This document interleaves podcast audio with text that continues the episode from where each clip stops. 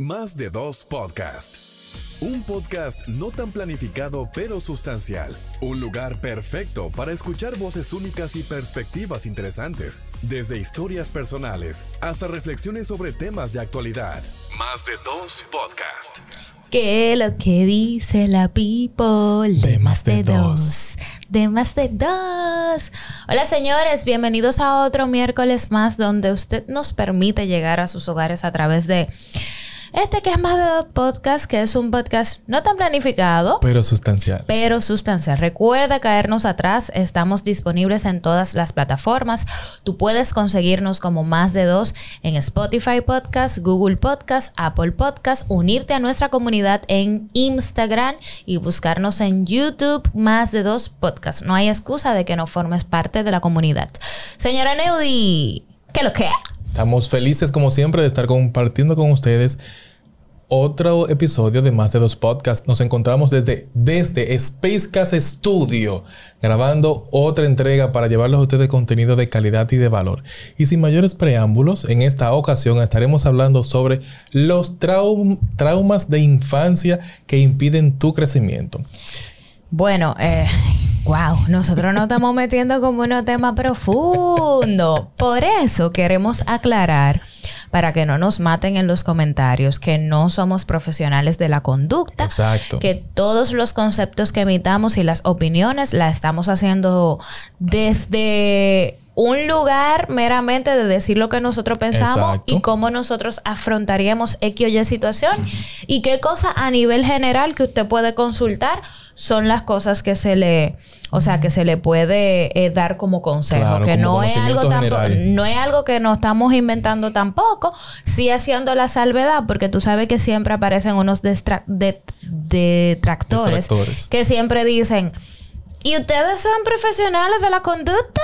¿Y ustedes son psicólogos? ¿Y ustedes son médicos?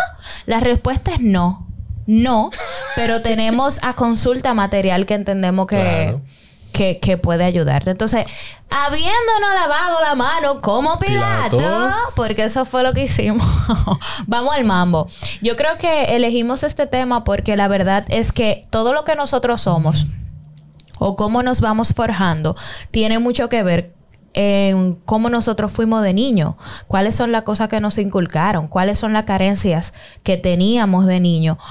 Porque todo lo que nosotros vamos eligiendo, si tú vas a una consulta, siempre te dicen que todo empieza desde, desde la infancia.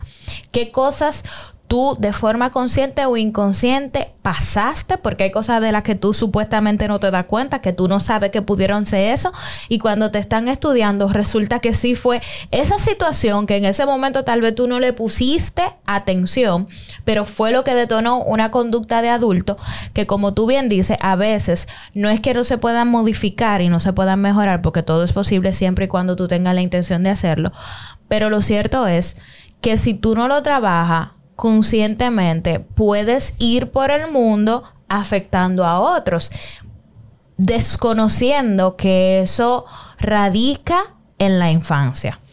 Todo lo que nosotros desarrollamos básicamente tiene su génesis, como en la Biblia, tiene su génesis, su inicio, para que todos me entiendan, tienen su inicio. Y su inicio, en el caso de este punto, que hablamos de los traumas que de una manera u otra impactan, que empezaron en la infancia y terminan impactando nuestra vida de adultos es básicamente por lo siguiente. Y oye, ¿por qué puse el tema como puntapié? En los años que yo estuve trabajando para la primera infancia, si algo nosotros desarrollábamos en ese momento y lo desarrolla esa institución es básicamente que lo que sucede con los niños en los cinco primeros años de vida son trascendentales para tú poder garantizar de manera integral el desarrollo de un hombre y mujer de manera productiva y rentable, social, armonioso, respetuoso para la sociedad. Oye, ¿por qué? Porque definitivamente hay muchas personas que comparan al niño y la niña como una esponja. Porque con la esponja. Lo sí, pero ¿por qué lo socializan o lo comparan con una esponja? Por el hecho de que pueden absorber. Pero ¿qué pasa? Cuando nosotros nos vamos más profundo con esta reflexión, decimos, pero ¿por qué como una esponja y no como un vaso? Porque la esponja absorbe muchas bacterias Y ella eventualmente cuando suelta algo es porque tú lo exprimiste. Pero en el momento que tú exprimes la esponja, tú le estás maltratando.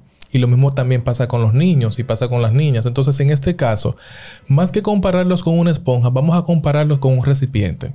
Que se adapta. Que se adapta. Vamos a, vamos a compararlo mejor con eso y vamos a romper un poco los paradigmas. En este caso, vamos a compararlo con un vaso.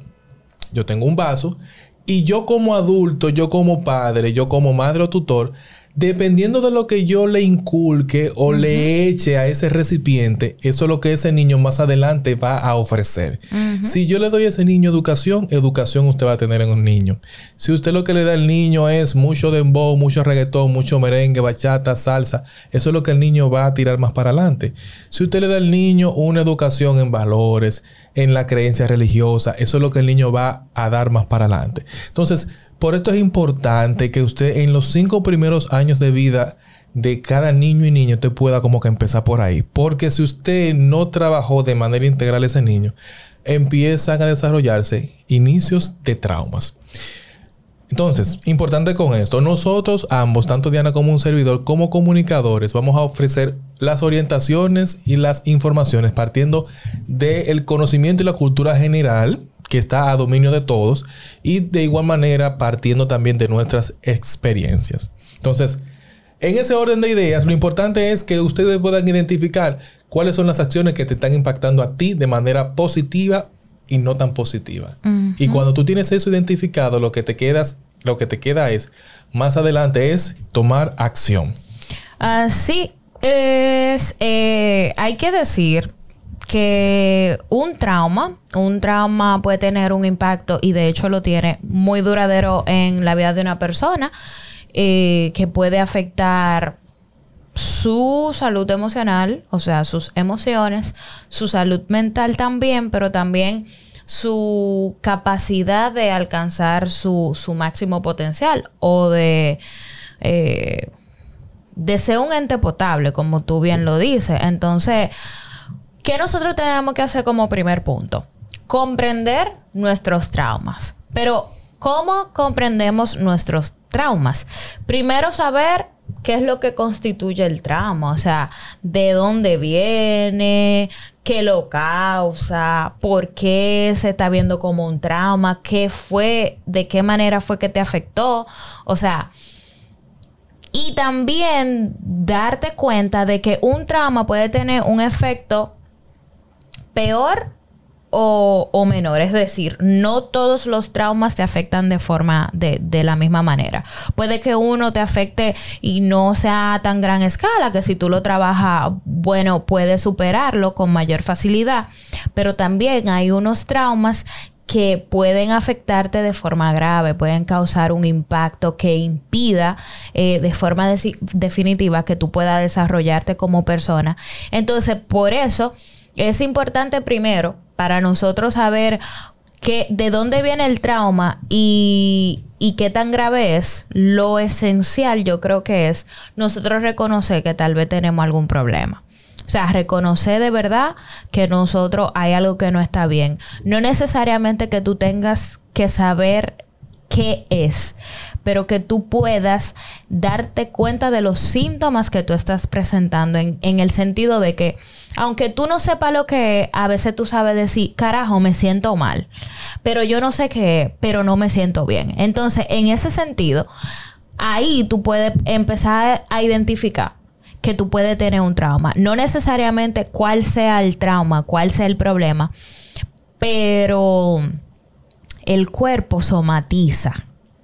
El cuerpo somatiza y te, y te va dando como alertas, como, como, hey, no estoy bien, hey, ponme atención. Entonces, yo creo que desde ahí nosotros podemos eh, lo ideal es que tengamos como los sentidos abiertos, como que nosotros sepamos em, leer nuestro cuerpo, como que sepamos interpretar cuáles son las cosas que nosotros estamos haciendo, que generalmente eso no es algo que nosotros hacemos de forma habitual, por eso es importante y hasta fácil a veces reconocer que hay algo que no anda bien porque no es una conducta repetida, es una cosa que se detona, que de repente tú no lo sentías y lo estás sintiendo de un momento hacia acá. Entonces, tener nuestros nuestros sentidos bien alertas para poder identificar si estamos somatizando, digo yo. Y cuando nosotros tenemos los sentidos muy activos e identificamos qué tanto esto nos puede impactar, es importante que usted pueda identificar cómo esto nos puede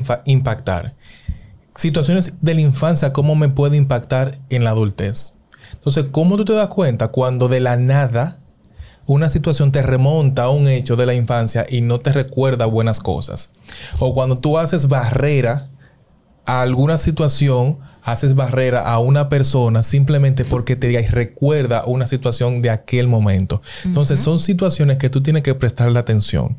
Porque si tú no le prestas atención y lo que haces es que te recoges o reacciona de manera negativa sin controlar tus emociones, ahí se presenta el impacto de manera significativa hacia tu adultez, porque son cosas que tú no trabajaste en su momento. Y para nadie es un secreto el hecho de que hay muchas personas, es cierto, que tienen a los psiquiatras, que tienen a los psicólogos, a los terapeutas en este caso también, lo tienen como un cero a la izquierda, ¿no? Porque si yo voy y me atiendo con, yo tengo problemas, todo lo contrario. Todo lo contrario, las estadísticas están ahí y uno auxiliarse de profesionales en la conducta emocional garantiza que uno pueda tener una vida saludable y de manera emocional más estable.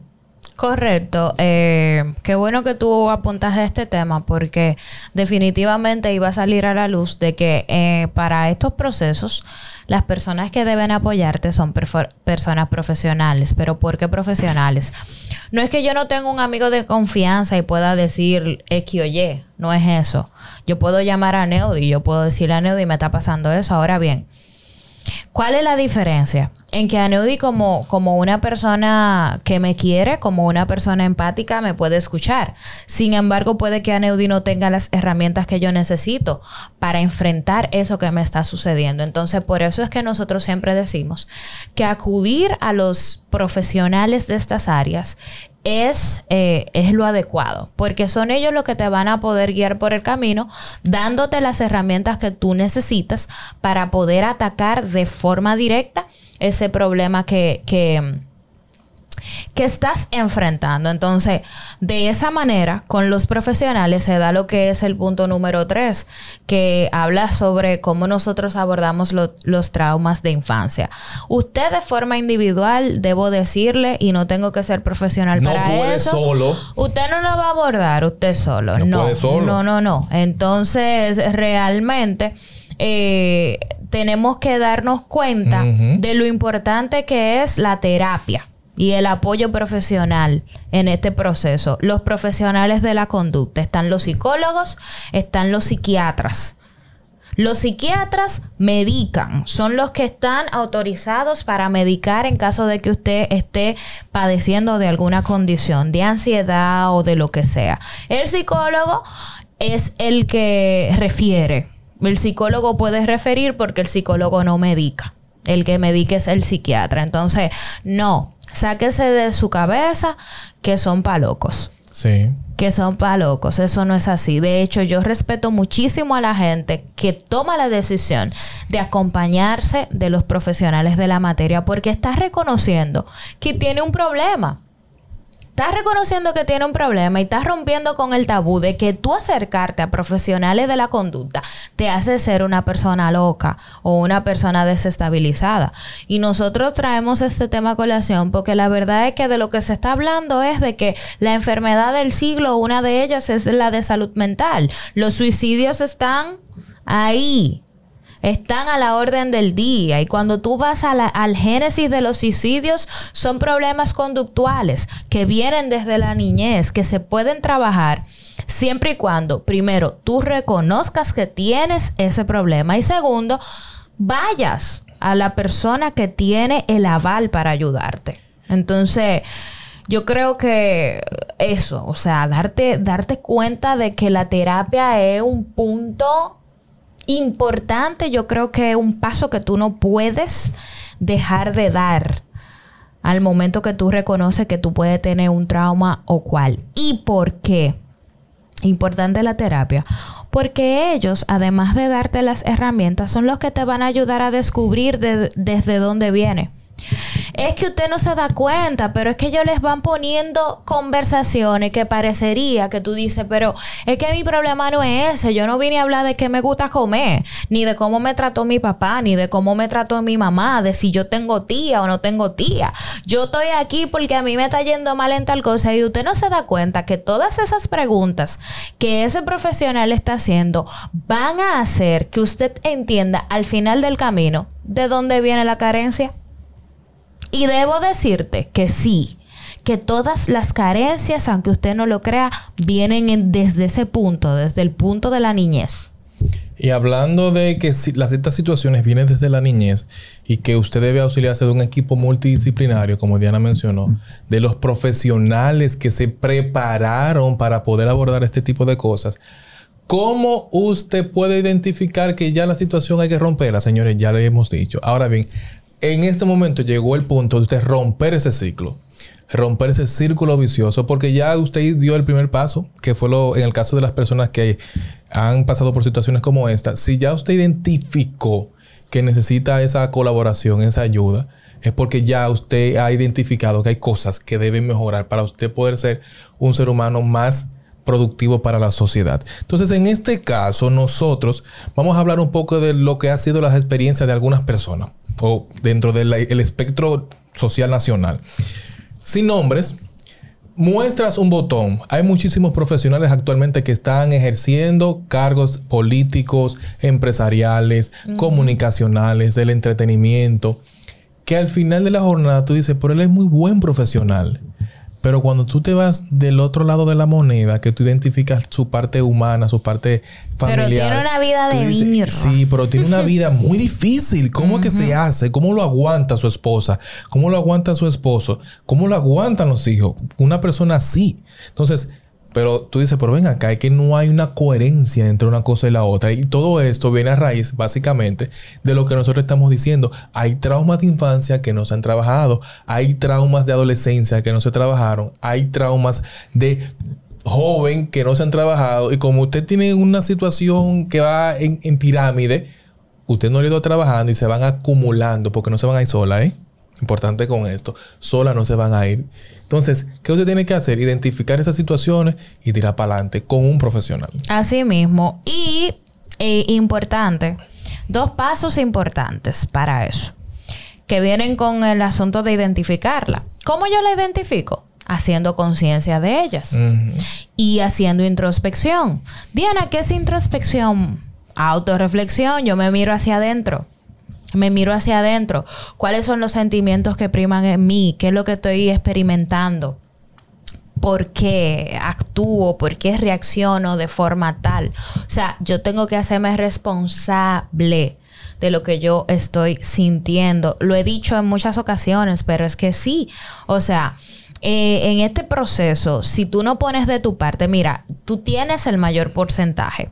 El trabajo recae más en ti que en el propio profesional que te acompaña. Porque son una guía. Si tú no pones de tu parte y si tú no sigues las indicaciones que te da el profesional, pero si tú tampoco tienes la no quieres reconocer que pasaste por situaciones difíciles, porque lo que sucede también es, Aneudi, no sé si te ha pasado, que a veces el impacto es tan fuerte en ti que tú bloqueas esa parte y no la quieres.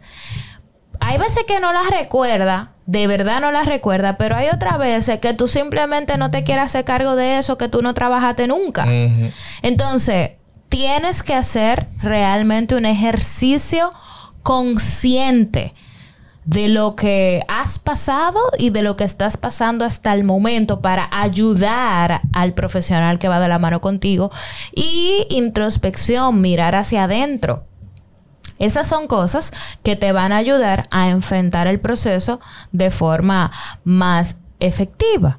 Y así obviamente tú te vas a ir dando cuenta a través de la persona que vaya eh, ayudándote y guiándote en el proceso cuáles son los recursos que están disponibles para ti de apoyo, para ti de forma personal, pero también para otros que estén en tu entorno porque algo que tú, yo no sé si mencionaste, si no trabajas esos traumas que te acompañan, pueden ser traumas que tú pasas a, tu, a, las próximas generaciones.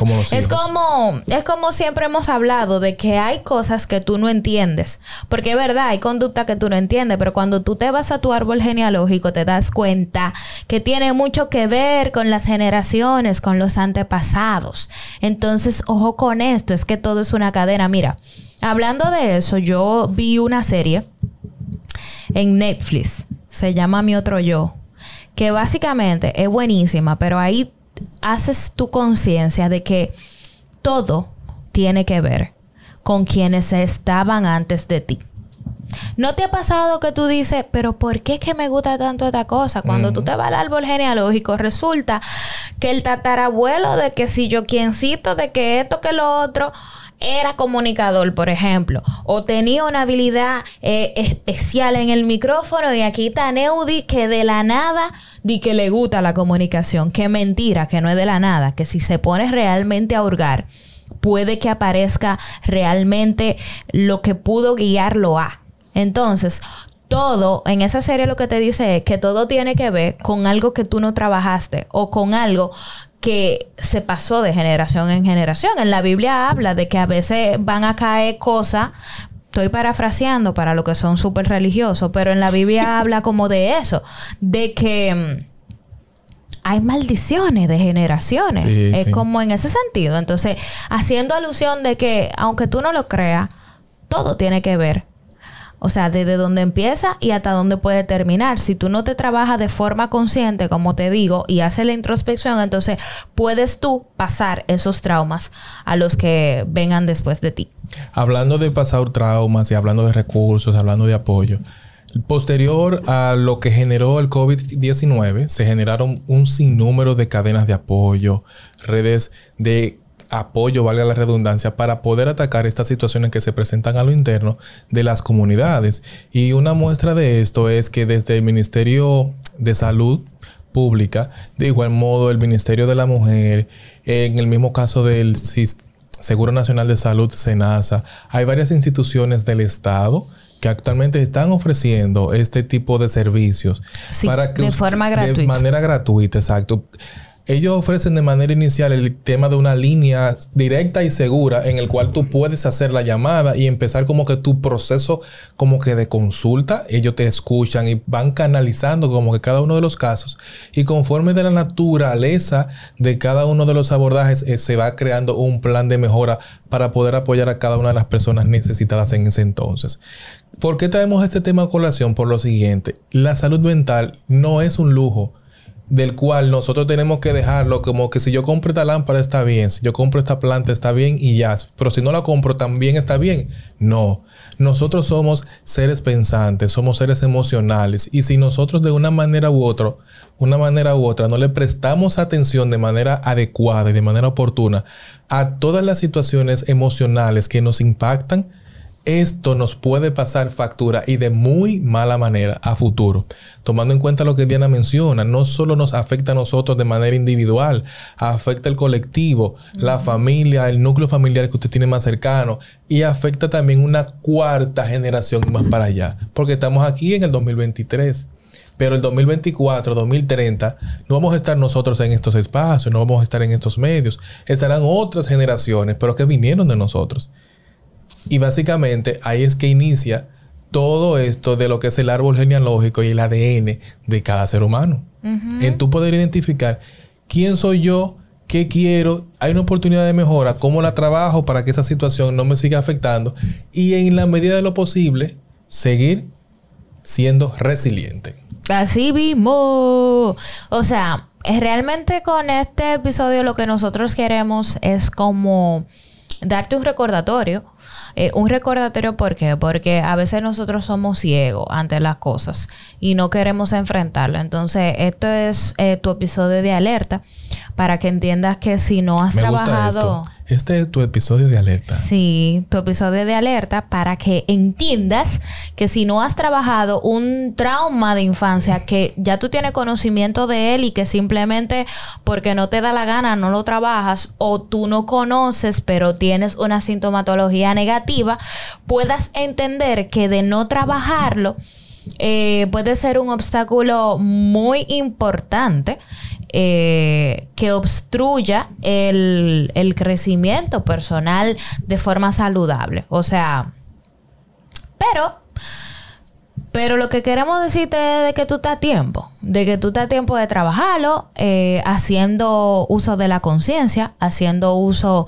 de, de, la introspección, haciendo uso de la responsabilidad de tus emociones, pero sobre todo eh, determinándote. O sea, recuerda que en este proceso tú vas a cargar con la cuota mayor. El profesional puede guiarte, pero si tú no haces el trabajo, obviamente que no vas a obtener los resultados que buscas. Y obviamente hacerte... Eh, consciente de que necesitas ayuda profesional, porque los amigos están ahí para escucharte, el, familiar está ahí para escucharte, pero debo decirte que no siempre va a tener las herramientas necesarias para poder guiarte de forma eh, saludable en este proceso. Recuerda que cuando tú le pides un consejo a una persona, la persona lo va a dar desde su punto de vista y desde sus propias experiencias. No necesariamente tú reaccionas como esa persona reacciona, tú no estás en el mismo entorno que esa persona está. O sea que las, las conclusiones y los consejos que puede darte esa persona son bastante relativos a la posición en donde él se encuentra, no a la posición en donde tú te encuentras. Entonces, recuerda siempre determinación, autorreflexión o introspección, ayuda profesional y hacerte consciente de que estás pasando por esa situación. Esperamos que este episodio haya sido un elemento de valor y que te haya ofrecido informaciones importantes para tu identificar qué estás haciendo hoy en día y cómo esto te puede repercutir a futuro. Sin más, muchísimas gracias por acompañarnos en esta entrega de más de dos podcasts, un podcast no tan planificado, pero sustancial. Te recordamos caernos atrás en todas nuestras plataformas digitales como más de dos podcasts y recuerda dejarnos en la caja de comentarios tu parecer sobre ese tema. Nos encontramos a la próxima. Bye. Más de dos podcasts. Un podcast no tan planificado pero sustancial. Un lugar perfecto para escuchar voces únicas y perspectivas interesantes, desde historias personales hasta reflexiones sobre temas de actualidad. Más de dos podcasts.